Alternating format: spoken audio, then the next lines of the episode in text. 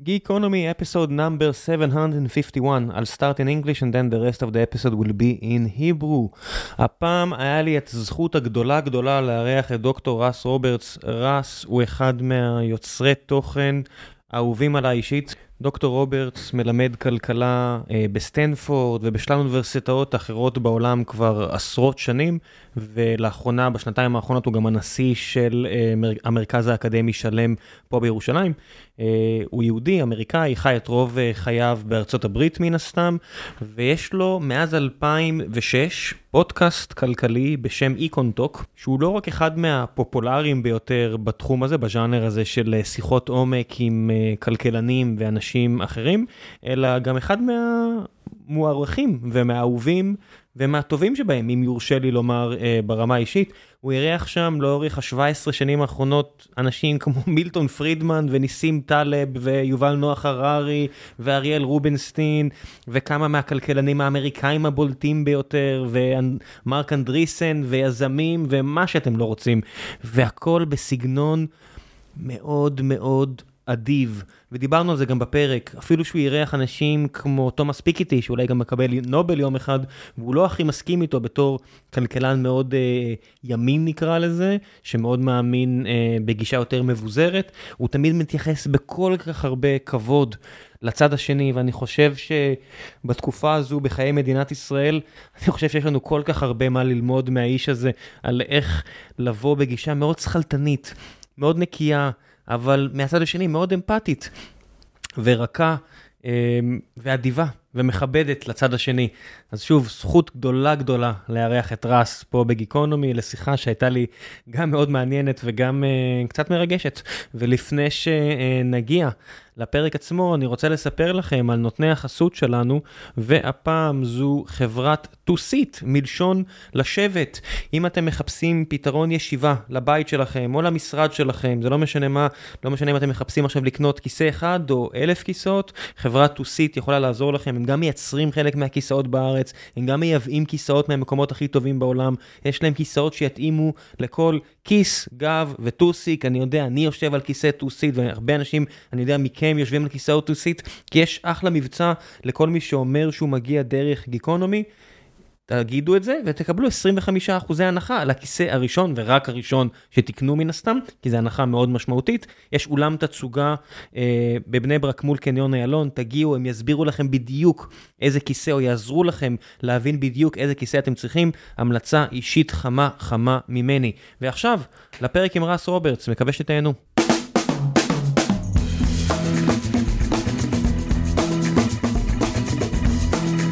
Geekonomy episode 751 and this evening now, this afternoon I have the pleasure of speaking with Russ Roberts, one of my best and most favorite podcasters in the entire world.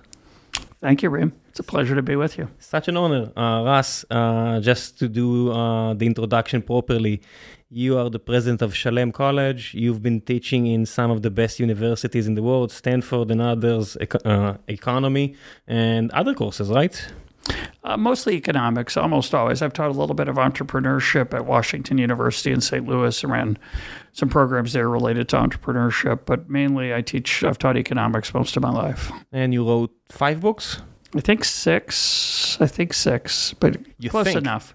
I don't, yeah, I, will tell you that, that we've got uh, The Choice, Invisible Heart, The Price of Everything, Gambling with Other People's Money, uh, How Adam Smith Can Change Your Life, and now Wild Problems, uh, a guide to the decisions that define us. So, yeah, six.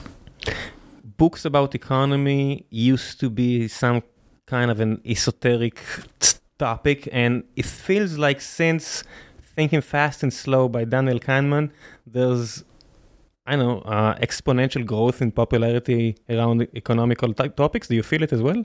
I think there have been a couple of events that changed the way economics is available to the general public. Blogging itself, which is a, what people used to do before uh, Twitter and Substack, uh, blogging, I think, had a huge influence on the interest economists had in talking to a general audience. And then the success Thinking Fast and Slow was, was one, but also Freakonomics by uh, Steve Levitt and Steve Dubner. I think there was an explosion of interest in economics because that book, although I'm not sure its results were gonna would replicate or whether they're actually reliable. Got people interested in the idea that data and economics can combine to teach you some things about the world you didn't expect. You know, I read, I listened to an episode he did, and he said that uh, he stopped recording these podcast episodes and he came back to the world of uh, academia and he wrote uh, a paper and he came to the realization that three people read that paper and to the podcast has millions of listeners and it seems like the evolution here is so brutal and, and efficient Yeah, no, podcasting is the other thing that's changed.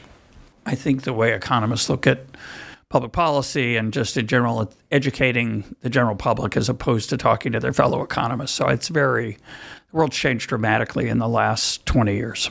what made you start a podcast in 2006 Uh, I was late to blogging and I started a blog early on, but not super early on. And I realized I didn't want to be late to podcasting. I'd heard about it. If somebody invited me to be on their podcast, I said, How many people listen? I said, 3,000.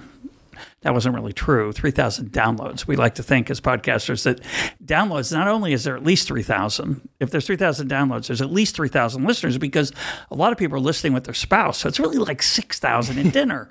Uh, so anyway, this podcast had 3,000 downloads. And I thought, wow, that's pretty cool.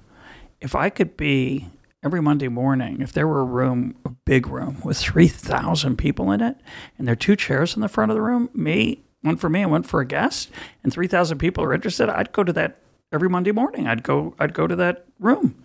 So I got in, I thought I'd try it. And I, I found out pretty quickly I had to do them regularly if people were going to keep listening. So not, it didn't take very long. I was doing one every week. And uh, people said at the beginning, you're going to run out of people to interview. How many how many economists are there that are interesting that have something to say to a non-technical, non-academic audience? Well, I realized you can interview some people more than once. You have some guests for 20 or 30 times, if I'm not mistaken. I have one with Gordy. Michael Munger has been on Econ Talk, I think, 45 times. He's just been there like a few weeks ago. Correct. I, he's on two, three times a year. Um, and then I realized you can interview people who aren't economists who have interesting things to say about things related to economics. And then finally, I decided I could interview poets. It's okay. I don't have to only interview economists. Um, and so this, the show has changed a lot. Really, around 2015 or so, I got less interested in many of the aspects of economics that we would call academic or formal, and got more interested in in philosophy, more interested in life, more interested in the feeling that people have of belonging, all kinds of aspects of life. Part of it, the world changed. A lot of people weren't interested in economics. They were in 2008 after the crisis. Everybody wanted to understand it. But starting around 2014, 15, and 16, in the United States and elsewhere, people were all of a sudden caring about things much that were very different from inflation, or very different from the debt, or very different from interest rates, or very different than just all the monetary aspects of life. They were interested in their country, they were interested in populism, they were interested in immigration. Well, one can say that every economic rule got broken in those years. I had uh, the pleasure of hosting um, the the what's the uh, the name for it? Uh, Karnit Flug. Oh, the Uh, central bank. yeah, the chairman of the bank. central ba- bank in Israel, and I asked her about where's the inflation. We are pumping so much money into the system, so where is the inflation? He said, it's not that uh, easy of a question that you ask me. I said, what about other chairmen of other central banks? Do they know? Do you have like a WhatsApp group that you ask around? She said, well, yes, and we don't. so why would we care if nobody does know what's that's- that's the hell is part- going on? That's part of it, of course. But now that we have more inflation, there's a big debate now about is it what's causing it. And I, I, I uh, used to think I knew, and now I'm not as confident as I used to be. And I've interviewed a lot of people about monetary issues. I've interviewed a lot of people about Bitcoin, and I have many listeners who wish that I did an episode on Bitcoin every week. they did. They don't get tired of it. Um, I think you do. I'm tired of it. I, I learned a lot from talking to very smart people, which is, as you know, the best thing about being a podcast host is you get to interact with very smart people and ask them uh, good questions. Uh, but after a while, I realized nobody had answers for some of the things I was worried about. So I had to put those aside and I started worried about different things. Yeah, but every time that you met someone that uh, caused, I don't know, your uh, your skin to tingle a bit, one of the things that I most appreciate about your podcast is you're always calm. You had like two episodes, one with uh, Thomas Piketty in 2016 and one with Yuval Noah Harari in 2015. And in those two episodes, as a listener, as an avid listener, I got the sense that you're not in total agreement to say the least. Correct. But you are so concrete and so nice about it. It's so refreshing.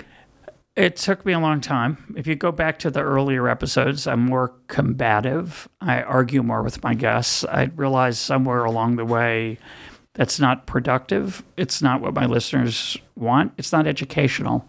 So a lot of times I'll ask someone a question, they'll give an answer I don't agree with, but I let my listeners think about it. My listeners will write me, say, How could you let him get away with that? Why didn't you challenge him? I said, Well, you knew I didn't agree with it, just like you're saying. Yeah. It's not a fight. You make your own judgment. I respect my listeners and I expect them to learn from those conversations. Now, every once in a while, there is a moment where th- what the person says I think is so insane or crazy or in, just not correct. I do ch- I do follow up. I don't just ask and then move on. We do have a conversation, but I do try to be polite and I do try to be civil uh, and I try to be respectful. Part of the process of hosting a podcast for me, and I don't know what it's like for you, Reem, but for me, I would have a guest and I'd realize this person is very smart. They think they're right and they don't agree with me. So I need to think about that, right? It takes a long time. You should think about that early in your life, but at some point, if you're a thoughtful person, eventually you will realize that there are very smart people who look at the world differently from you, and they're nice too, by the way. And you have no right to feel that you're better or no, or, and you think, well, wait a minute, I have all this evidence on my side. And guess what? They have evidence on their side too. Different evidence. it's it's not like uh, um, you you make up things. Each side has evidence they feel confirms their view of the world. And uh, if you're a serious person, I think you have to confront the reality that the world's complicated and we don't we know very little. And you change as well. So Yeah. if, uh, as I said, I've been listening to you for the last uh, decade plus of years, and if uh, someone will hear you from 10 years ago, your opinions about public healthcare would be one thing. And after everything that happened with your late father, it seems like stuff have changed. You came to the realization that a public healthcare, a good one at least, like in the States, has its merits. Well, that that's a complicated one. I, I think um, I, I'm going to phrase it a little Yeah. differently, if I may.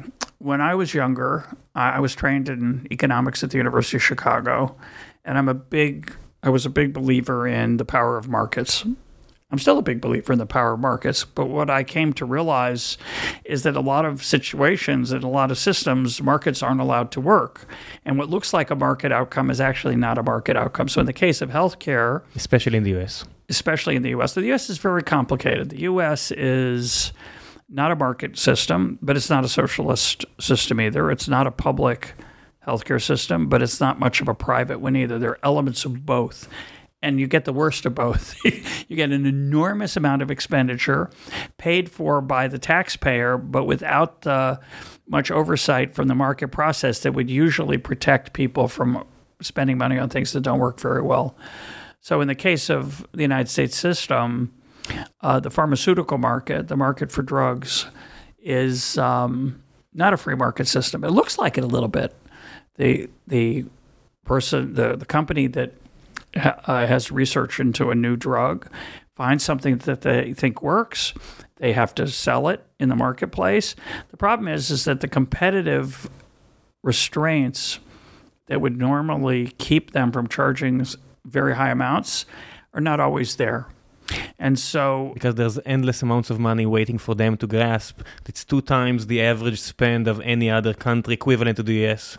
but here's the crazy part as a result of this system, a lot of good drugs do get discovered, The majority of them in the come US. from the United States, yeah. but the rest of the world pays a very small amount for them because they negotiate. The government say, well, we have a government system. If you want to be able to sell this drug in Israel, you have to charge this amount. But in America, if the government buys a drug from a pharmaceutical company, they're literally not allowed to negotiate. they, they have to basically pay whatever the company charges. So that's a bad system. Why don't they charge an infinite amount? Well, at first they thought, well, this doesn't look so good if we charge a really high amount. But after a while, they felt, you know, it's okay. People are used to it now. We could charge a little bit more and a little bit more and a little bit more. And that's okay for a while because you need to have an incentive to find new drugs, and they're very expensive. But they keep extending the period in which they can charge a lot. They have a short term uh, uh, monopoly through a patent system.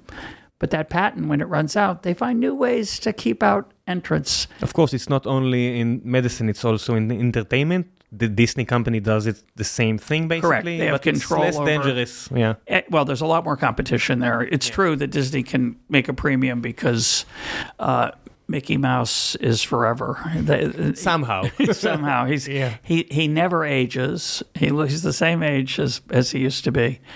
But Going uh, circling back to medicine. yeah, circling back to medicine. So, I, actually, the point I would make is that my love for the power of incentives in medicine remains. What I've realized over the years is that the incentives are distorted by political activity on sometimes on the part of medical players, the hospitals, the drug companies, and so on in the United States. And that's the sense in which the public and private systems are a mess. If you're here in Israel, you have a test that a doctor recommends. You should you never have to worry, I don't think, that the doctor is making a lot of money by running the test. We had one incident right now, uh, and it became famous of someone, some physician up north in Haifa, that apparently, supposedly, sent people to unneeded surgeries. Uh, and I know about it because it's something that I thought about doing myself. And I just went to a physician who said, Listen, here's a list of things that can happen to you. You seem strong, you can handle it, don't do the surgery. Right. And I'll make the money so you can trust me. If I'm telling you you don't need the surgery, I'm objective. And she told me that in the US, there would be no argument because she would make so much money out of that surgery. The incentive would be so strong, she w- wouldn't even think about not uh, offering it to me. And the complication of medicine and many things in life is that it's not yes or no. It's a gray area. It's it might be helpful, but there might be side effects. And so if you're the doctor that profits from it, it's easy to convince yourself often, sometimes, we're all human, that mm, the side effects are relatively small and they make a lot of money from that surgery. If you say that in the United States to a doctor, they get very upset and they yell at you because, of course, they would never, ever be affected by those incentives. But of course, they're human beings. Maybe not yell, they're still Americans. Maybe just uh, be more uh, stern. they, they yell. They don't like it. It, it hurts their feelings. But I think there's a challenge often in, in the American medical system, the way it's, it's structured now. The person who receives the treatment, the patient, often pays very little out of pocket, meaning it's coming out of the taxpayers' pockets, which would be okay. Wait, that's true here in Israel. But the difference is that in America, the doctor also makes a lot of money for the procedures. So you have a person, oh, well, it wouldn't hurt. Let's say the side effects are small. Then I say, oh, yeah, give me that treatment. It might help a little bit. You, as the doctor, like it because you make money. Who's not in the room for the conversation is the person who's paying for it, which is the taxpayer. That's not a good system. That's what the U.S. has right But now. But on the other hand, every country in the world right now is fighting the truth, and the truth is um, there's not enough doctors. We can't train enough doctors, and everybody's struggling with that fact. And the US, because they pay so much for their physicians, because of that system that you're uh, not so so much so happy about, they have the ability to attract so many doctors from everywhere in the world. But in the United States, there is a different barrier to competition, which is you can't open a new medical school. So, not surprisingly, the current people who are doctors think we have plenty of medical schools and we don't need any more doctors because that's the reason they're paid so much is that the demand is high and the supply is not allowed to the quantity of supply is not allowed to respond to the demand. So the government through the licensing of medical schools essentially gives power to doctors to restrain their competition. It's also true in hospitals. Many states in the united states i think over 30 if you want to open a hospital you have to get permission from the other hospitals in the area. They have to agree that mm, we don't have enough hospitals. Not surprisingly, they actually think there are plenty. They don't want a new competitor. It's like in the NBA. If you want to do an expansion team, all Yeah, of the other owners need to approve, approve you. Correct. So that's not good, and that's a that that lack of competition. Competition is the essence of a, of a market system, and to the extent that the government keeps it from coming to life, you're going to see either somebody is going to get exploited, either consumers or taxpayers. And what go, is it the same story when it comes to education in the US? And then we can migrate to Israel with that topic. Well, so in education in the United States, there's two levels.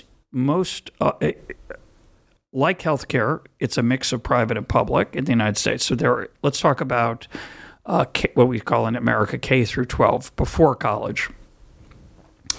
K through 12, there's a very large, heavily funded public system that wastes a lot of money because there aren't very many incentives to do a good job. Where's the waste? Because teachers are not getting as as much as doctors. No, but they make a lot of money in the United States. A teacher in the United States in a public school system is in a union, and they can make anywhere f- over fifty thousand dollars a year, sixty thousand, seventy thousand, for a job that has a two month vacation.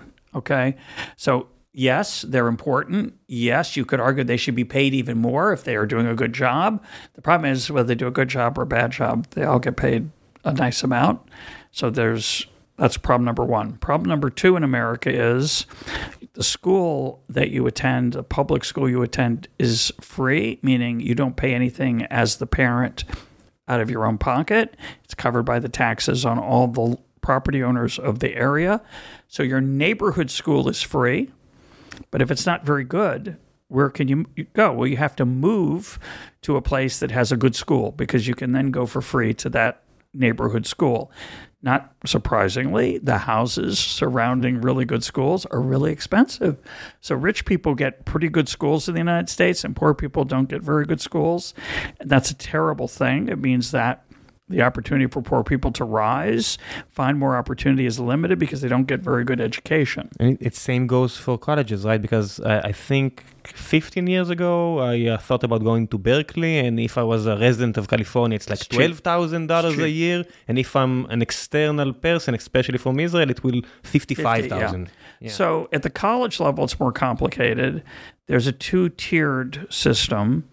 There are, first, it's public and private universities. The public universities are highly subsidized, less so than they used to be, but they're still subsidized. Do you mean said. less so than they used to be? the the amount that you have to pay in tuition has gone up. The Okay. amount that's covered by government payments has gone down as a proportion. But uh, there's also a very inexpensive community college in the United States. It's a that's a two year program typically that uh, that prepares you to go to a four year main regular college, and that's very inexpensive. And many people go there to start get their credits, their nazim, and then they're able to go at a, to a good public school because they show public college because they showed they've gotten good grades and they can do the learning. So college is complicated. The, the real, the secret, the ugly secret of American universities is that a lot of people don't finish. So they start, they pay their tuition, but they don't get a degree. And the return, the economic return, the financial return to college is really from finishing. It's not from attending. So if you go to college for two years and you're not and you study hard, but you don't get very good grades, or you just decide it's not for you and you drop out, your salary is rough in the workplace is going to be roughly the same as somebody who never went to college at all, which is relatively low in the United States. It's a huge premium for college graduates. Of course, it depends on what field you're in, mm-hmm. what you study, what your major is. But the, the tragedy in America is that we have all these great public universities. Some of them are very, very good. They have lots of students, and many of them don't finish. Is it part of their business plan? It's like a gym where No. gym relies on uh, like a lot of people not showing up. No, that's clever but funny, but it's that's I don't think it's the plan. I just think it's the reality. I don't think it's a bus- it's not a business model in any sense. The people who are running the colleges of America don't get super rich from this strategy. It's just um, it's a very a system again where the incentives, what we're talking about earlier with medicine, are not necessarily necessarily aligned to produce great results. Having said that, when you're looking at a plan like President Biden tried to push through and the courts there declined, where The, the want- debt yeah, the debt, debt relief. Yeah, the debt relief, uh, half of a trillion dollars debt relief, five hundred billion dollars. As an economic professor, you're looking at, the, at that. What's your reaction? Because um, the numbers are staggering, but the, the I don't know. It's not fair to anybody that didn't get the uh, the relief. In my eyes, on the other hand, it's going to help so many people that are under just under the weather. Yeah. So uh, first of all, I live in Israel, Reem, and I don't pay any attention anymore to what happens in the United States. I have heard of what you're talking about, Oh, but it's okay. I, I'm half serious. I find it very interesting.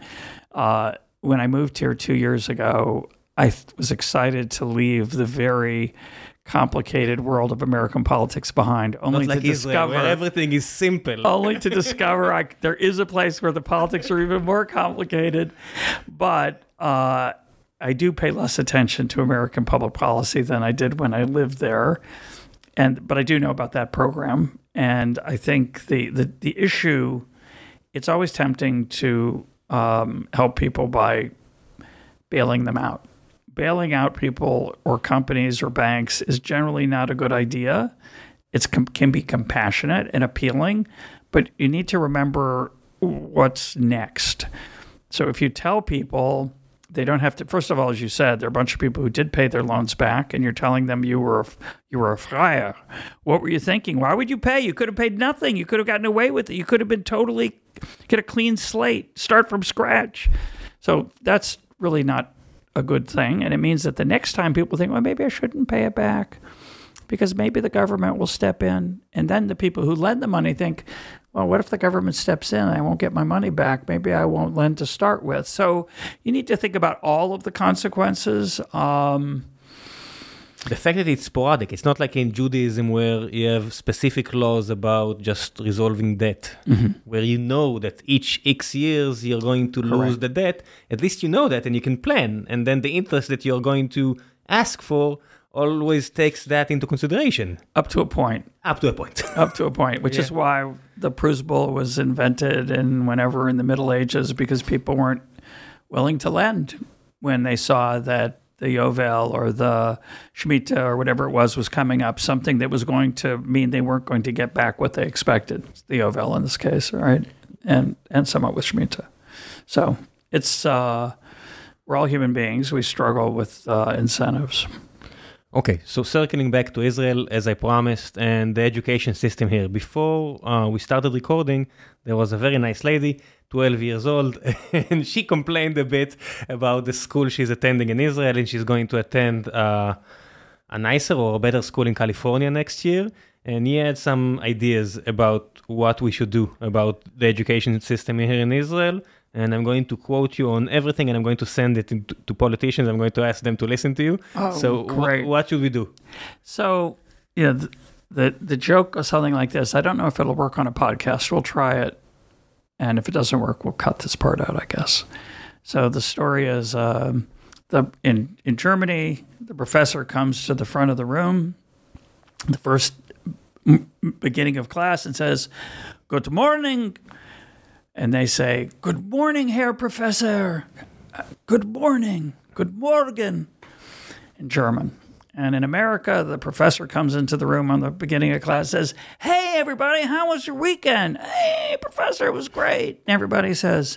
But in Israel, the professor says, Boker Tov. And the students all write down on their notebooks, Boker Tov. Okay. the idea being that in Israel, which is actually a, highly influenced by the German educational system, the professor is an expert. Herr Doctor, professor is the person who knows everything, and they tell you what to think. They write, they tell you what to write down. They tell you what you need to know. And there are many people I've talked to here in Israel, with the, either in, in universities or in, in high school, which is the same model. The professor, the teacher tells the students what they need to know, say for the Bagrut or for whatever uh, book they're reading. Here's the important things to understand about this book. And the fact is, the fact is that's not learning. That's I don't know what you want to call it. It's it's the acquisition of facts, the acquisition of information. Something Informa- that I'm not sure that you need in the age of Correct. Google. Correct. Although it's useful. It's good to have some things that you don't have to Google. I think it's good to know that 9 times 7 is 63, I'm pretty sure, uh, without having to look it up and take yeah. out your calculator. Um, there are certain things to have, in English we say, at your fingertips, meaning you don't have to have Google at your fingertips. You just know it. It's hard to imagine stuff if you can't take something A from topic A and topic B and to connect them. Connect them without knowing both topics. You can't imagine. You can't do the cross reference in your mind. So I, I get the incentive of. I, I understand why we were taught that way, but the the negative side of it is so huge. Right, and so the negative side is. Uh, you know, the joke is is that uh, the what we're talking about is lecturing, being taught, told, talked at. If you're talked at by a teacher or professor, the, the joke is it's the process by which the notes of the professor are transferred to the notebooks of the students without passing through the brains of either. And I think that's exactly what happens when somebody tells you a bunch of things and you write them down. You might remember some of it. You might learn something along the way. There are brilliant lecturers who you can learn from, but it's a very different process than, say, learning with a great text. What you do, I think, tragically in most modern universities, this includes the United States, Israel, just another example, you learn about the book. You're told about the ideas as opposed to learning from the book, learning with the book, exploring why the book is important for you as a human being, as a citizen of, of, of Israel, as a modern person. And I think uh, I think the current educational system is in the United States, and I'm afraid somewhat in Israel is broken. It's a world where people are not taught to think. They're taught they're taught a bunch of things that they write down. That's not a good system. So uh, you know, my college, Merkaz Academy Shalem in Yerushalayim, was started 10 years ago with a very different model. The model was small classes where you read great books together with people who are curious and eager to understand them. And instead of being told what's in the book or about the book, you explore the book. You discover what's in the book, and that's a very different model. You know, the, the expression goes back, I think, to Plutarch. It's a, a beautiful expression. The mind is not a vessel to be filled; it is a fire to be kindled. To be your, your, a great education should light you on fire with curiosity, Inspire with understanding. Me. Don't tell me what to think. Yeah, don't tell me what to think. And so. Um, I think we have uh, in the last six months the best explanation of what happens if we don't know enough. We have an entire country that is sure that on the one side they are fighting Hitler, on the other side they are they are sure that they were freed from the plantation and they are now going to strike back at their enslavements and I think the majority just don't know what they're talking about, and I'm talking about myself as well. Don't not enough, and they don't know about, enough about history. And the majority of Israelis two or three years ago had zero respect for just general education and reading books, and everybody fell into high tech because the high tech scene did so well. And in the last six months, everybody is just trying to catch up as fast as they can only to win arguments. Yeah. They are no, reading like political books and they're reading like political theory and they're just trying to catch up because there's so much argument in six months. Everybody's arguing and bickering about stuff that a year ago nobody had nobody understood. It's like talking with people from Greece in like 12 years ago, where even cab drivers suddenly understood about economical rules and and just inflation and היי חבר'ה, לפני שנחזור לפרק הזה עם רס רוברטס, אני רוצה לספר לכם על נותני החסות שלנו, והפעם זו חברת הפניקס, שרוצה להציע לכם בביטוח הרכב שלה עד 45% הנחה על ביטוח מקיף לרכב ברכישת ביטוח מקיף וחובה למצטרפים חדשים. אני אשאיר לכם את הלינק בדף הפרק. ועכשיו, בחזרה לפרק, מקווה שאתם נהנים.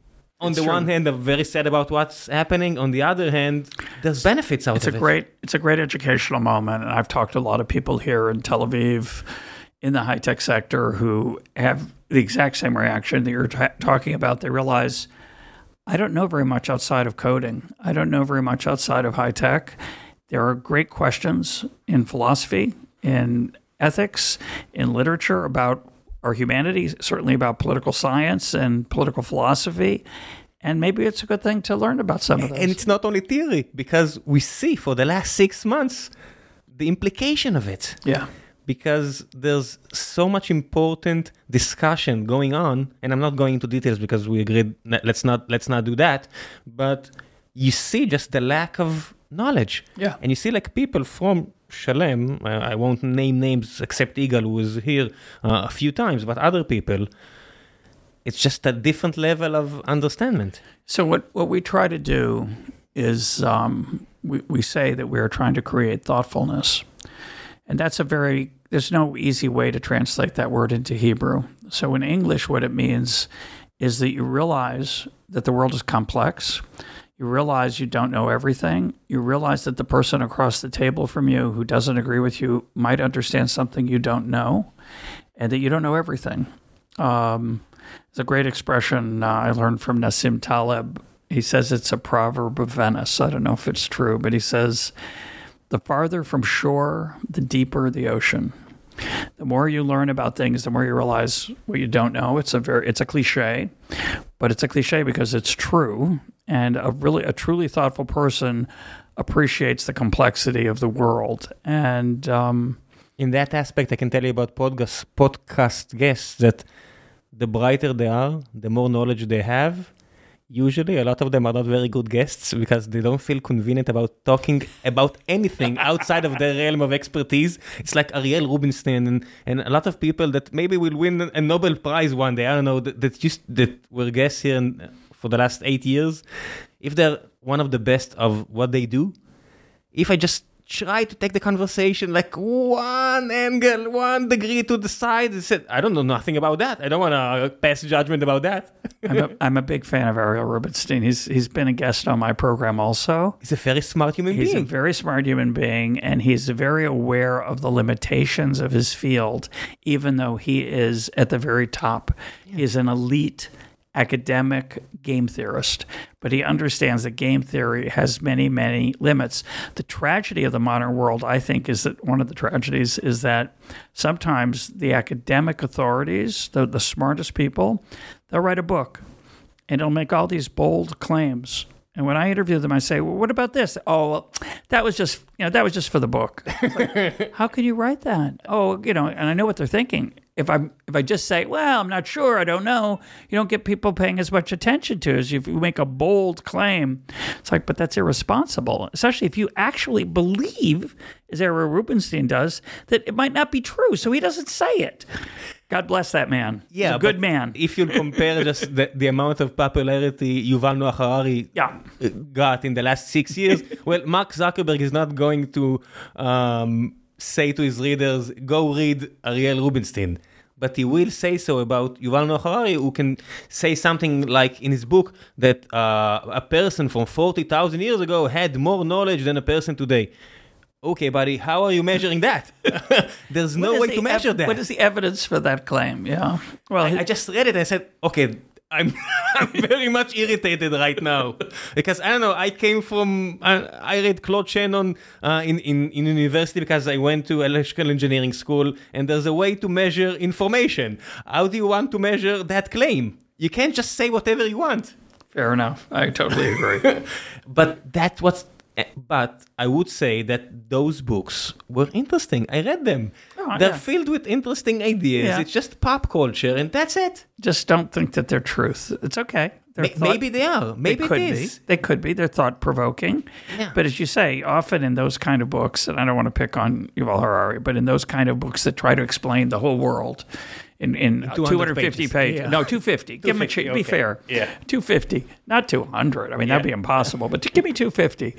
But those kind of books, if if it's, if they're good, they don't tell you how the world actually works, but they do force you to think about something maybe that you believe or that you've thought was true, and maybe reconsider it. So it's not they're not they're not bad, but you have to read them carefully, thoughtfully, thoughtfully. Yeah, that's uh, a bit of the tragedy because that's Dunning Kruger syndrome, where people that don't know anything and people knowing a lot Yeah.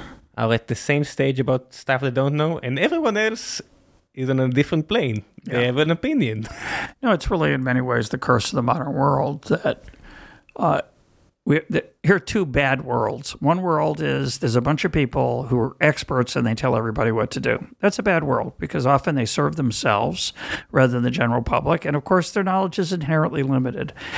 That's the old world.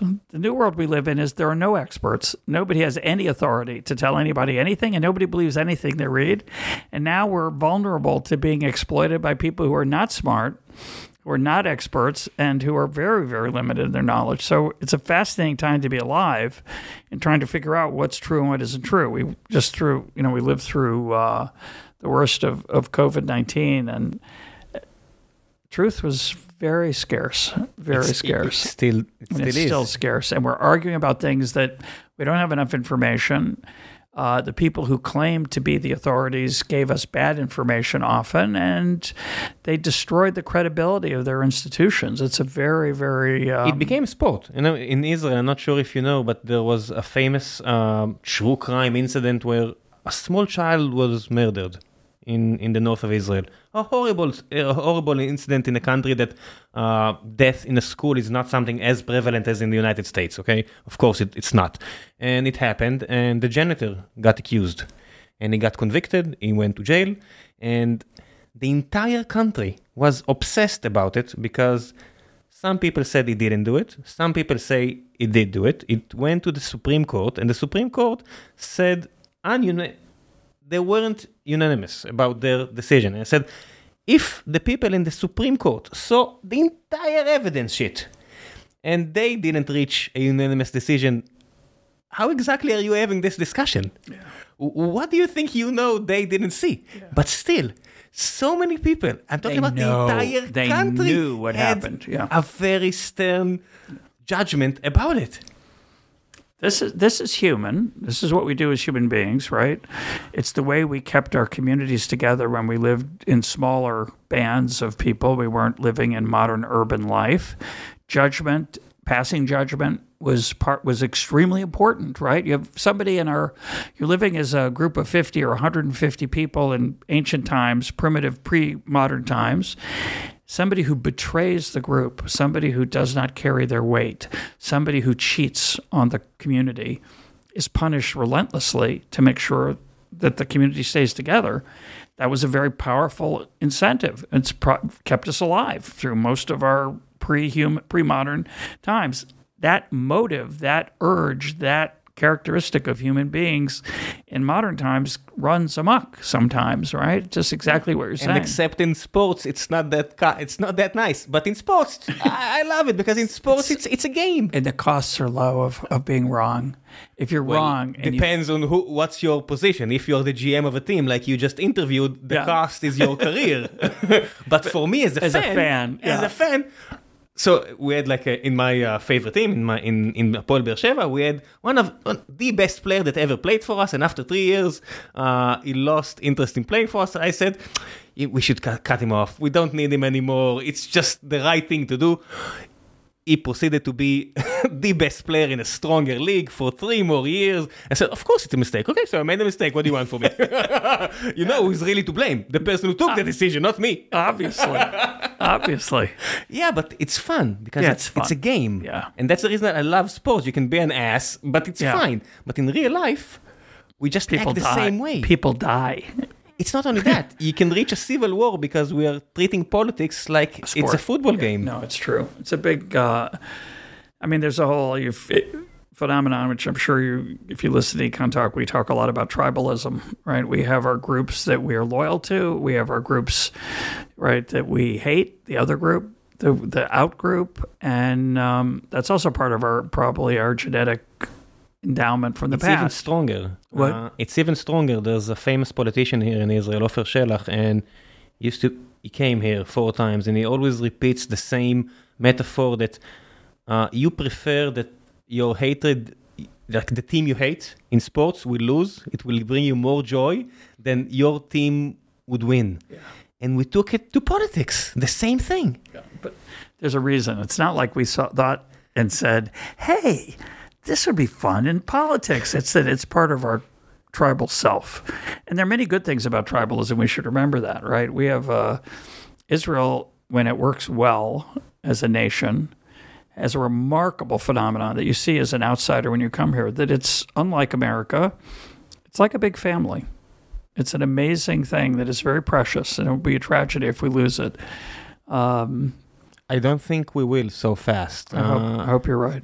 It's a very special place, and that's tribalism. Also, it's that the people like me, and of course, it's complicated by the fact that we're a diverse country. We have other people here, uh, you know, who are who are not part of the tribe, and so it's a very complicated situation to live in a civilized way with people who are different from us. But the core caring of this country, the compassion that people have for strangers is very precious.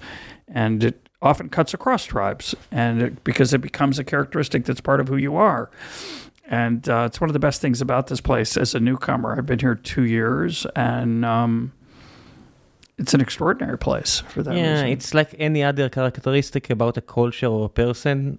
It's never only good and it's never only bad. It's like that young person that just been here in the room. She said that a teacher is, even her favorite teacher is yelling. And he- it's true. We are a very loud nation without a lot of respect to each other. And some, in some occasions, it's an horrific part of our culture. But in other places, that loss of, re- loss of respect is good. Yeah. Another example would be uh, privacy. When you come to Israel from the United States, the, the lack of privacy is shocking. Can you give examples? I'll give a couple examples. So you go to buy gas for your car. I- don't own a car, but we rent a car sometimes to travel here in the country, my wife and I. So we rent a car. We go to put gas in the car. It says, "What's your Teudat Zehut?" I'm thinking, well, I, I'm reading this in Hebrew. I said, "This can't. They, it can't be that they want my Teudat Zehut, because in America, yeah, your social security number, you Oh my God! give it away. They'll steal my identity. Someone's going to be getting my salary. So I, that can't be right. But in Israel, or similarly, I go to rent our first apartment. The the uh, they say, "Well, what's your landlord's Teudat Zehut?" I'm thinking, well, how would I know? and why would he tell me? Oh my gosh! I, you know, just you think I'm going to ask him? That would be. So that's one example. Here's another example. Uh, I go in the old days. I think most of us still remember these days. y- You wanted to travel, you had to show that you didn't have COVID, so you'd have to get a test. So you go to a gas station in Jerusalem. There's a teenager sitting behind a desk in a corner on the parking lot, and you know my joke was, you know, it was sixty shekels if you want the test, but for a hundred he'll put the thing in your ear instead of your nose, and you'll be sure to get a, a good test. Anyway, he takes the test, he shoves it in a little tube, and you, and you walk away. I thought, well, I hope it comes out okay. I get a message from Maccabi, my Kupat Cholim. Oh, we saw you took a COVID test. Good luck. You, you you're you're good. You your PCR test was was negative. Thinking in America this would be insane. How did they know? That was that's my private business. I went and got a PCR test. How could how could they already know about? Who told them? Who said he could tell them? So you have that. But the best you have is you're in the grocery, you're buying a pineapple, and the guy in front of you says, "Why are you buying a pineapple?" I like pineapple. You know how much is a pineapple right It's now? too expensive. Why are you paying a, for the pineapple? So all of these things. You know, the person, like if you'll go now to Tel Aviv, avocado can be, I know, let's take an example, avocado can be very expensive right now. And the person on the aisle, the person that is going to take your credit card and pass it, will tell you, maybe you don't want to buy it. It's very expensive. Hey, that's the price. You're right. Thank you. So the grocer told me that. Exactly. In America, this would be shocking. On every all of these, it's like so that's tribalism because you think you're in my tribe, and you think you have the not just the right, the obligation to tell me to protect me from paying too much for a pineapple. How You didn't raise, raise your kids here. If you raise a kid here, everybody is in your business. I know. Everyone. That's what I hear. Yeah. Well, I have uh, a uh, a granddaughter who comes. Their her parents come or were in Jerusalem last year, and I hear them when they're on the bus. People are constantly giving them advice. Don't do this. You should do that. Why aren't you doing this? so again, as an American, it's very strange, but there's something also very beautiful about it. Not only as an American, I think the majority of the Western world. Oh, or, Oh, for sure. Yeah, it's like I, I had the, the pleasure of talking with the CEO of Deutsche Telekom. He is like the biggest employer in Europe, and he said that as a German company, he can't do stuff that I see as trivial because he asked me like, for you, privacy is what the tenth, eleventh most important aspect. I said. Yeah, something like that seems about right. Of course, as a CTO of an American company here as well, it's number one for me. But yeah, if you'll ask me as an Israeli, it's like number 10. He said, yeah, as a German, it's number zero. Yeah, exactly. It's number zero. It's, it's the holiest of things that I need to take true. care of, and it limits my ability to make money, unlike the Americans, for instance. Yeah, and in America, uh, maybe it's because 1984 was written in English. We're very worried always about Big Brother, the the image of George Orwell's book in 1984 that someone's watching, taking advantage of me, controlling me, oppressing me. It's the essence of the authoritarian state. In America, we're obsessed with making sure that we don't turn into a totalitarian state here, especially for safety issues. The idea that in America that you would spy on people for safety, it's pretty. It happens, of course. The FBI and the CIA are constantly looking at NSA things, with the same software. or the that we use NSA, yeah. absolutely. But when they find, when people find out, they're furious. Here in Israel, it's like, Yeah, of course. yeah, well, well, they have to look out for terrorism, of course, right? so it's a very different world. It's a very, by the way, the whole role of the army, the whole role of of spying, of surveillance is the right word in English. It's just very different here, and it's partly that tribalism is is what's driving it. It's just a different different way that people look at the world. The building blocks of uh, the American culture as someone who is seen around, like stuff like holding a firearm. Is it something that you can rationally explain? Holding what? Firearm, uh, Oh. weapons. Just is it something that you understand as a person that lived in the states the Sure. majority of his life? Is it something that you can relate to? So you're saying the fact that in America they're obsessed with guns? Is that what you're talking about? No, I'm not, I'm not even saying obsessed because some of my best friends is a gun owner in the states and just the fixation, just the importance of it. It seems like such a, a big part. Okay, so in Israel right now there's so much political turmoil because there's stuff that is important to one side and not important to the other side. The same goes if we'll ever pull back from the West Bank. I must assume we'll see th- uh, exactly what's happening right now from the other side. In the States, there are several issues that Americans are talking about. Let's change the law and take guns. I'm not an American, and I can tell you it's going to end up in a civil war. It's not even feasible, at least as an outsider looking in. Which is not feasible. Changing that. Yeah, it's not going to change. I don't think. Um, the the debate there is a form of, uh, in America over guns is a form of theater, not I don't think uh, a reality. So let's talk a little bit about it. So America has a constitution. Israel does not. Could be a problem. It is a problem. But America also has uh, a Bill of Rights that were essentially additions to the Constitution. And this, there's various parts of amendments to the Constitution that are taken more seriously than others. But the, the, the First Amendment in the United States is freedom of speech and religion. People are very serious about that, although in the last 10 years they've started to think maybe freedom of speech is not a good thing. The Second Amendment is the right to bear arms and what that really means. Does that mean you can own a gun? What kind of gun? An automatic weapon? But for What's a a lot of private militia? There's a lot of uh, Correct. Yeah, parts For- of it. Yeah. There is, but for a lot of Americans, that is sacred. It's kadosh.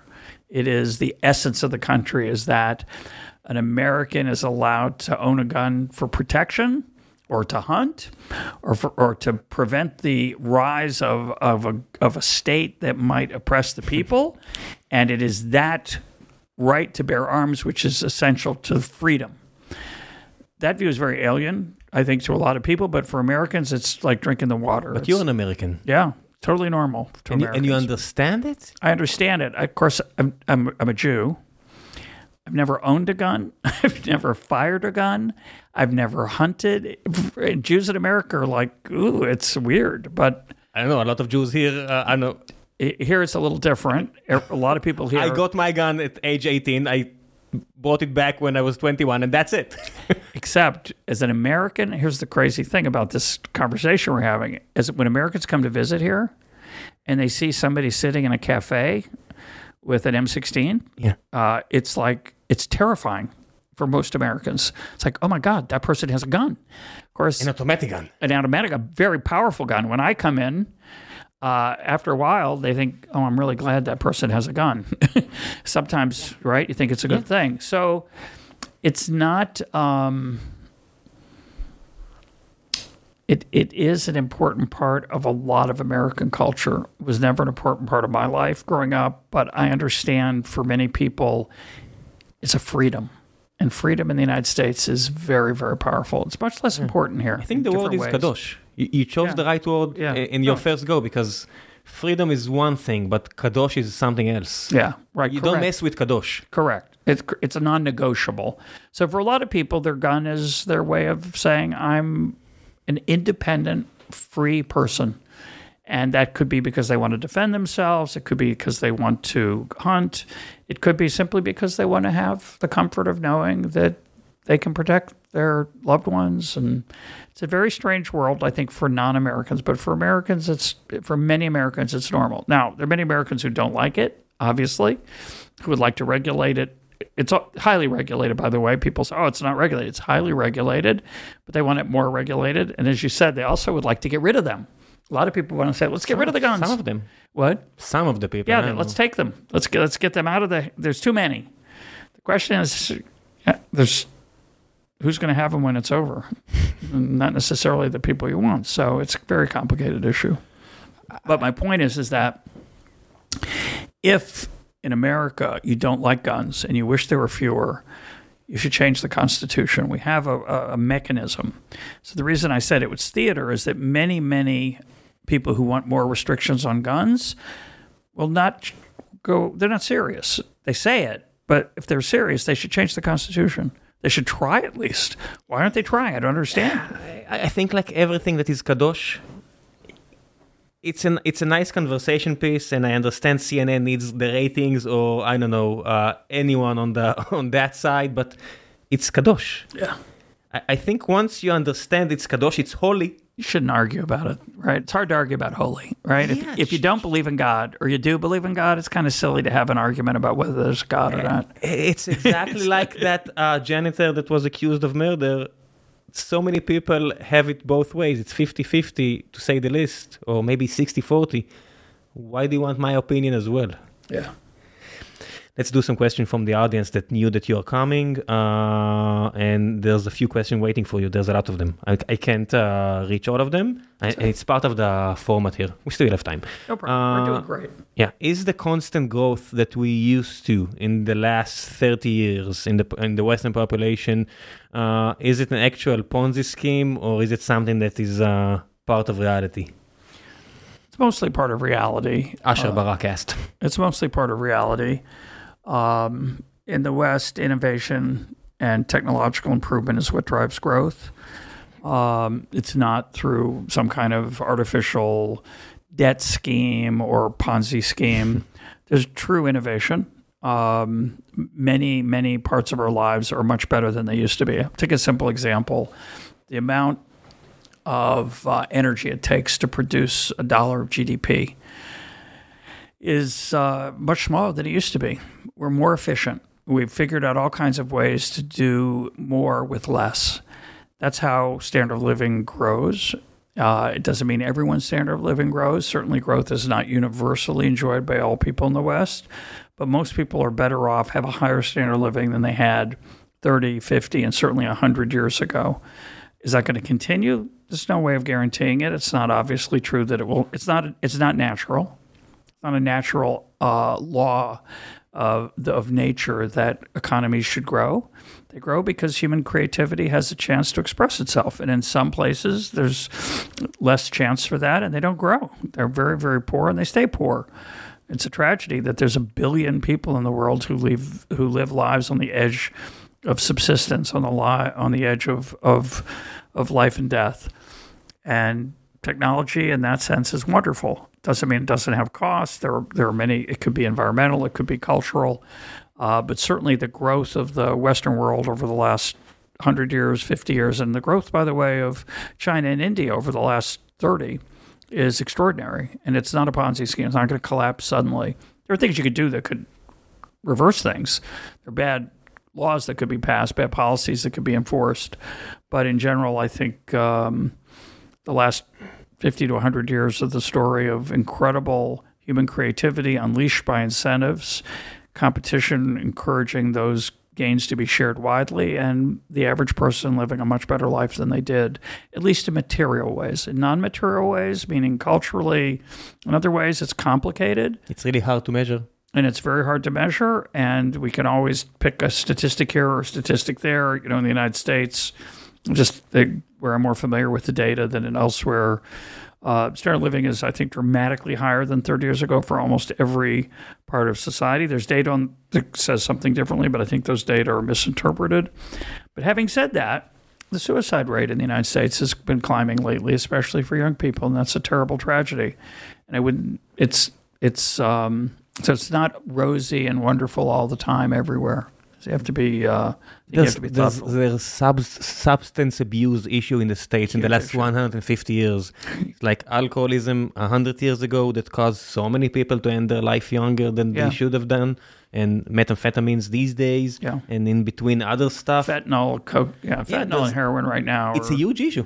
it's a huge issue, and again, it's partly policy has has subsidized the use of it, which is, I think, an incredible tragedy. Um, it's a lot of face a lot of challenges to to lead a good human life. Yeah, if uh, we'll go five kilometers that way, there's uh, a building in Tel Aviv University in the name of people that uh, actually devoted their life to flood the streets. No comment. that no it's comment complicated. It's complicated, Reem. I've had a bunch. I had a few Yeah. guests on this topic. As Yeah. You probably have too. Yeah, I Uh, just want to say that it's not. It's gray. It's gray. It's not a black and white Yeah, topic. agreed. Agreed. Yes, anything around pain is not subjective. Yeah. That's just the truth of it. Uh, Idan Eretz is asking uh, regarding what you just said. In the era of relatively free trade, I'm translating as I go, uh, that we lived in the last 30 years, do you think it's facing a threat? Uh, what will be the consequences of us not trading so freely? So, um, most of the last hundred years has seen uh, more economic freedom in the area of trade. Um, I think that's generally been good. It hasn't helped every single person, again, as we were talking about a minute ago. But it has um, had a very powerful and transformative effect. and It has given people, in a positive way mostly, and it has given people a chance to express themselves, to find ways to. I mean, Israel's an incredible example. If Israel didn't trade with the rest of the world, it would be a very small market. And the ability to specialize in the things that Israelis specialize in literally wouldn't exist. There won't be a country here. We are not. We are so far from an autarkic ma- Yeah. market. We, we don't have anything we, we, we need. Energy wise, we don't have oil. Let's start Yeah. with that. Well, we have a little natural gas now, but yeah, in but general, we don't. Yeah, your car is not running on natural Yeah. gas. No, we have a big. Uh, we, as Israelis, benefit tremendously from being connected to the rest of the world. And uh, Adam Smith said it long ago. He said the division of labor is limited by the extent of the market. If you have a small market, if we were only trading among each other, 10 million Israelis, uh, we would be very poor and we would have very little specialization because we can trade with seven billion people, we can be very very wealthy. Of course, money is not everything. Our standard of living in material terms is not the only thing we care about. But in general, freedom to trade with others liberates our our, increases our opportunities and liberates uh, our ability to use our skills in the most productive and exciting ways that, that are possible. And it's a fabulous, fabulous thing. Can you relate to all of the Americans who feel bad about it because they live in what is now co- called the Rust Belt?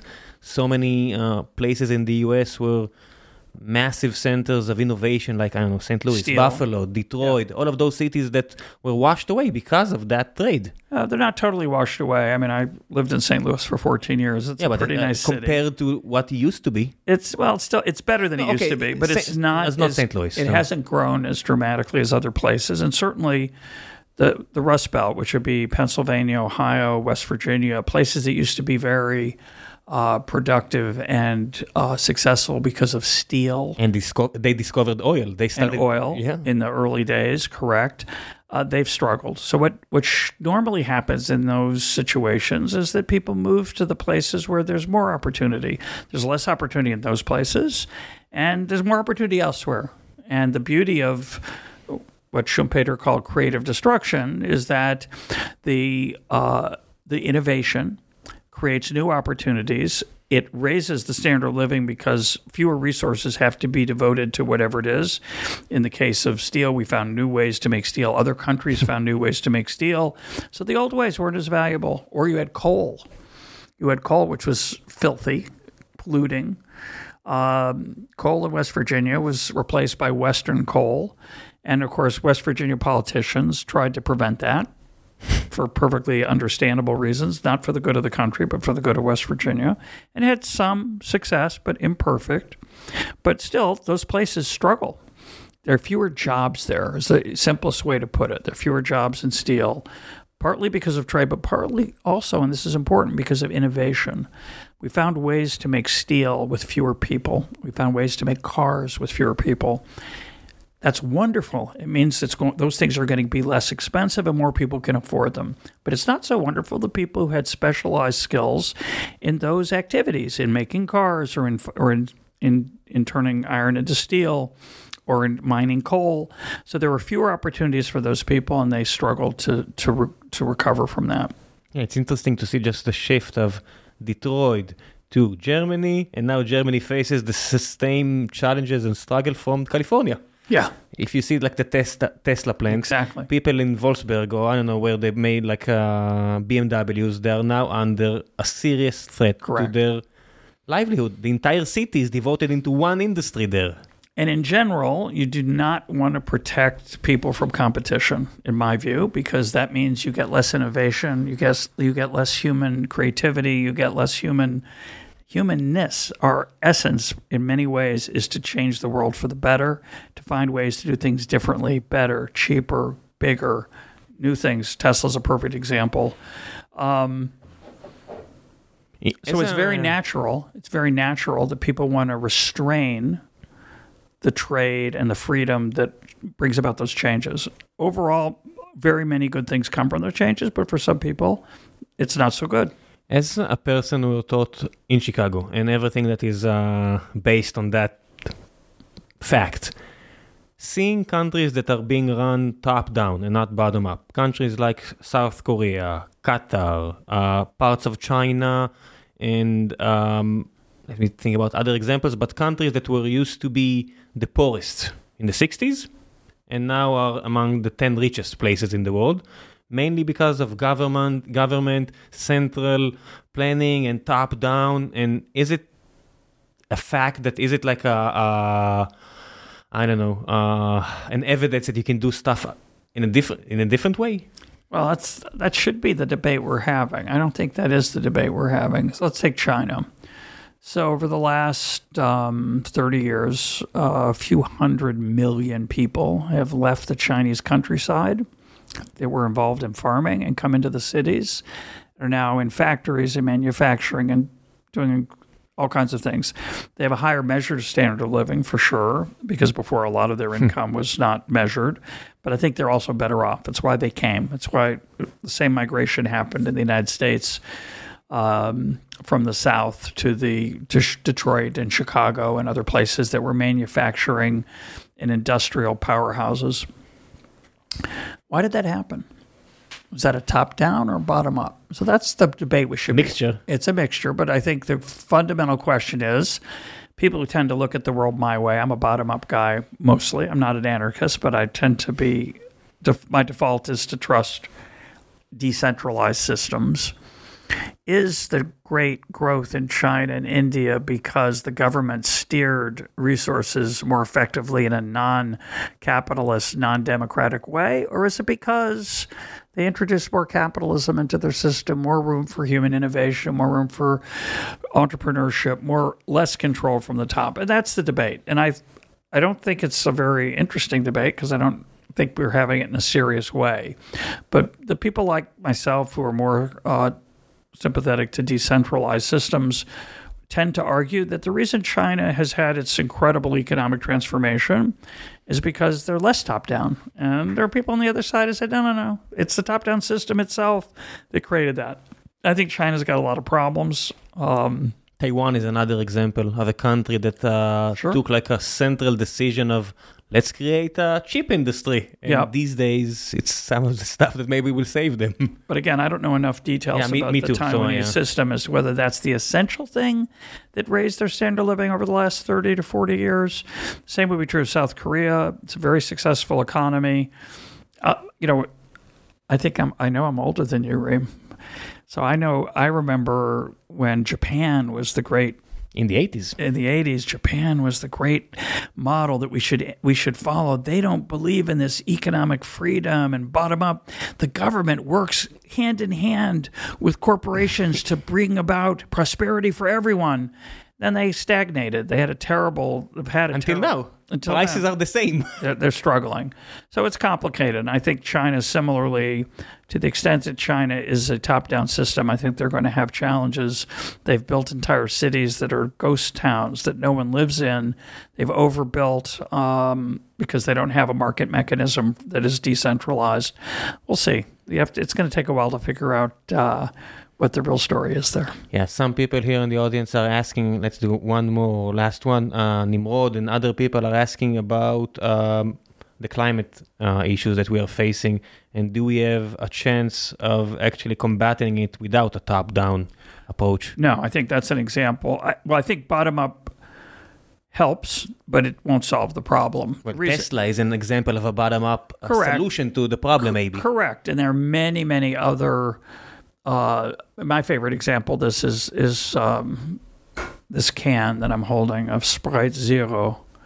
This can Your Hebrew is wonderful. what? Your Hebrew. Uh, Your accent. my resh. I'm working Your on it. It's hard. It's the hardest thing for an American is the resh, followed by the lamed. But the this can, which you can hear, I'm squeezing it. Uh, I can squeeze it with two fingers effortlessly. 50 years ago, you could not do that. The can would not budge. You couldn't use your thumb to push a dent in it. And that was because it was thicker and it had to be thicker because otherwise the can would collapse. So over the last 50 years, we figured out a way, we, other people, not me, hmm. have figured out this incredible way. If you look at a modern can, you can see that the very top slopes inward. There's a little, the top is not as wide as the can itself, and that creates stability for the can. That innovation means that less aluminum gets used. It's not a not a regulation. It wasn't a, a legislative requirement, but the amount of aluminum in a can has shrunk dramatically, which is wonderful. They did it for purely private profit driven reasons, but as a result, they conserved resources for the world, and we take less aluminum out of the ground to make cans than we used to. Now, that'll help with climate change. Obviously, solar powered uh, panel, solar panels help uh, people who want to save money on their electricity bill have an incentive if the technology is effective to to use less carbon and use more sun but it's probably not going to be enough. You're probably going to need, just like we have for pollution, pollution, it's in the incentive of a car maker to find a way to make an engine that puts fewer things out into the air and uses the gasoline more effectively. But it's not perfect. And so you, if you don't regulate it, you're going to have very dirty air and you're You'll going have have lead in your in your hair. in your drinks yeah, and in your You'll have lead everywhere and everywhere. anywhere. So government regulation is crucial for those air, for those kind of challenges. Private incentives are not sufficient. The challenge is finding legislative solutions that are effective and don't respond just to the players in the game who have a an incentive to steer it in their own direction. So when you look at America again, I know these these data better than in Israel. A lot of of anti-pollution environmental regulation in America has been fantastic. It's definitely made the air cleaner, and it wouldn't have happened by itself. Definitely a, a great thing, but it could have been a lot better. I mean, mean? Perfect example. This is a great tragedy, but fantastic example. Um, if you go to American cities uh, today, what's the most obvious one is Los Angeles. I went to I taught at UCLA in uh, 1987 to 89. You'd wake up in the morning in, in 1987 in in Los Angeles and your throat hurt. Not because you were smoking. Correct. Not because you had a cold, because the air was polluted. You would go look to the east and you couldn't see the mountains. There was so much f- smog, is what it's called, pollution in the air. You couldn't see the mountains. That's not true anymore. Now the mountains are beautiful. Los Angeles is I- a I- gorgeous I've city. been there a year ago, and the city gorgeous. is gorgeous. Yeah. And why? Because thankfully, legislation was passed that reduced how much poison and pollution cars could put into the air. Now, how did we do that? Well, the way we did it was we, we required every car in the United States to have a device called a catalytic converter that reduced the amount of pollution going into the air. Great thing. But there's a twist to it. I think I have this right. Uh, some Japanese cars produced less pollution without a catalytic converter than the American cars with a catalytic converter. So they didn't need one. You didn't need to require every car to have one. What they should have required was you had to reduce the amount of pollution you put in the air. And if the catalytic converter was the way to do it, great.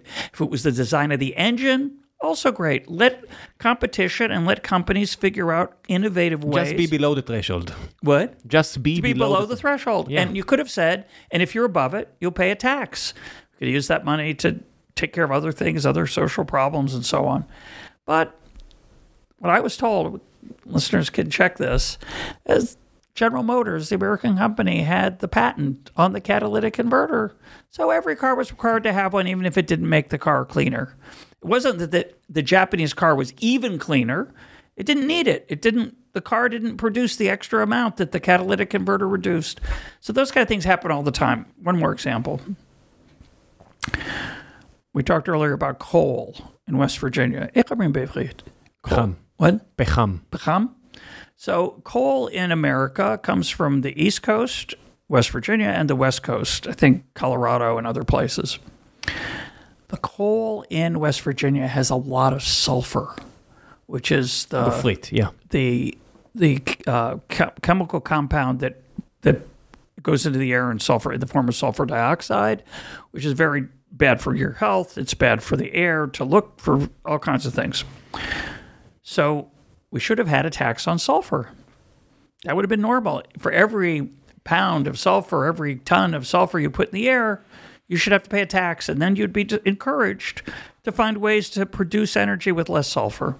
One way you would respond to that tax would be to use more coal from the west of the United States and less coal from the east. But Senator Byrd of West Virginia thought that was not good for West Virginia. So instead of requiring you to produce less sulfur, he said if you have a power plant that uses coal, you have to have a scrubber.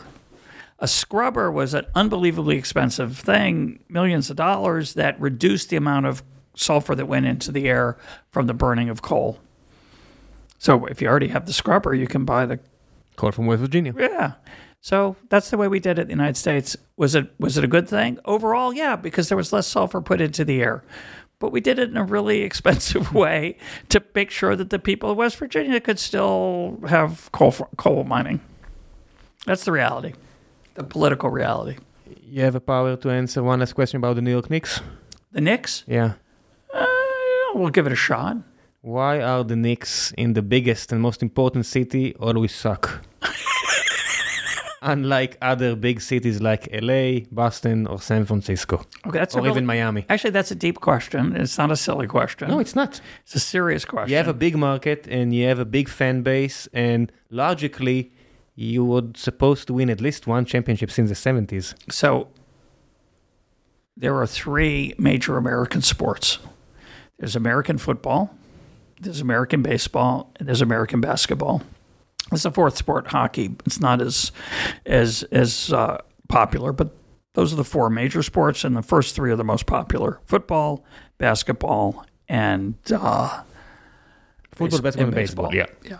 So, of those three sports, one of them spending is relatively unconstrained, meaning you as a team can spend You don't have a cap. you don't have a cap. Now, they changed that recently. Basically, there's a tax if you spend over a certain amount, Luxury tax. a luxury tax. But until recently, there was no restraint at all. And the bigger your market, the more money you had, and the more money you could spend to develop players to come into your team and to pay players to come from other teams.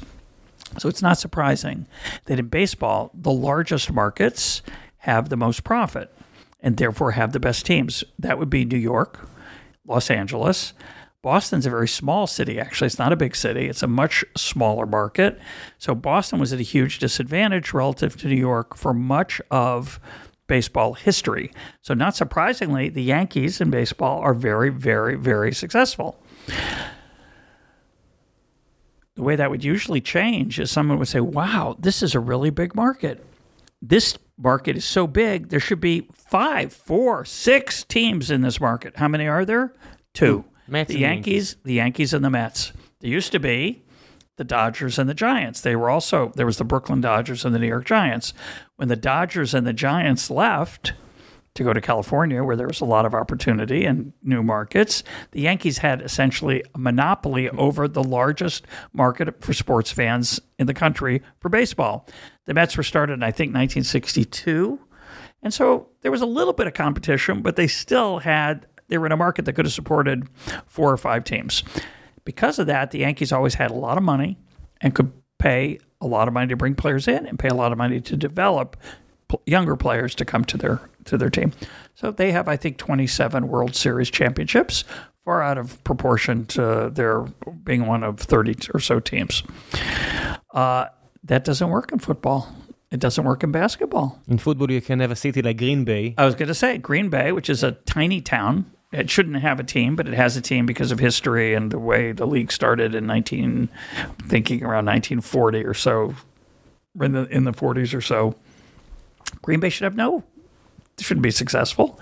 They should be the equivalent of I don't know Hapoel Beersheva maybe or Leicester City in England. what A Leicester City in England. Exactly, yeah. So every once in a while they get lucky, they get a great player and they can have a good run, but they're never going to be the dominant team. In football, though, in American football, Green Bay is as competitive as anyone else because basically everyone is constrained to, this is the key, to spend the same amount and to divide the revenue from the sport equally. The revenue from the sport is your broadcasting rights and your uh, the, the uniforms and other swag and other merchandise that you can sell. If you're the New York Yankees, the contract you can charge to collect money for broadcasting the games, you get it. That's shocking. Doesn't happen in football. It's shared equally, but not in baseball. So it's going to be a very different competitive regime. Uh, the fact that the New York Knicks are not very good and haven't been good for a long time and haven't won a world championship Since the 70s. since the 70s is because they have bad management. Like any other business on the planet Earth. Correct. and they st- they should go out of business, but they get to stay in business because you can't just start a team to compete with them in New York. You have to get the league's approval, and so the league lets the current team struggle and do the best it can. But the fact that they're in New York, there are two teams in New York. Basically, there's there's three now.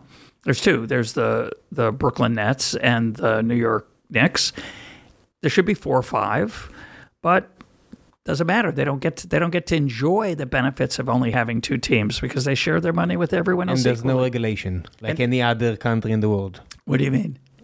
In any other country in the world, if you are the worst team in your league, you get oh, rele- Oh, right. Oh, relegated. Oh, relegation. Yeah, relegation. Yeah, yes, I exactly. I meant, I meant rel- relegation. Yeah, exactly. There's no. They should be in the minor leagues. They should be in, in what's called the D League or Yeah. the G League, or.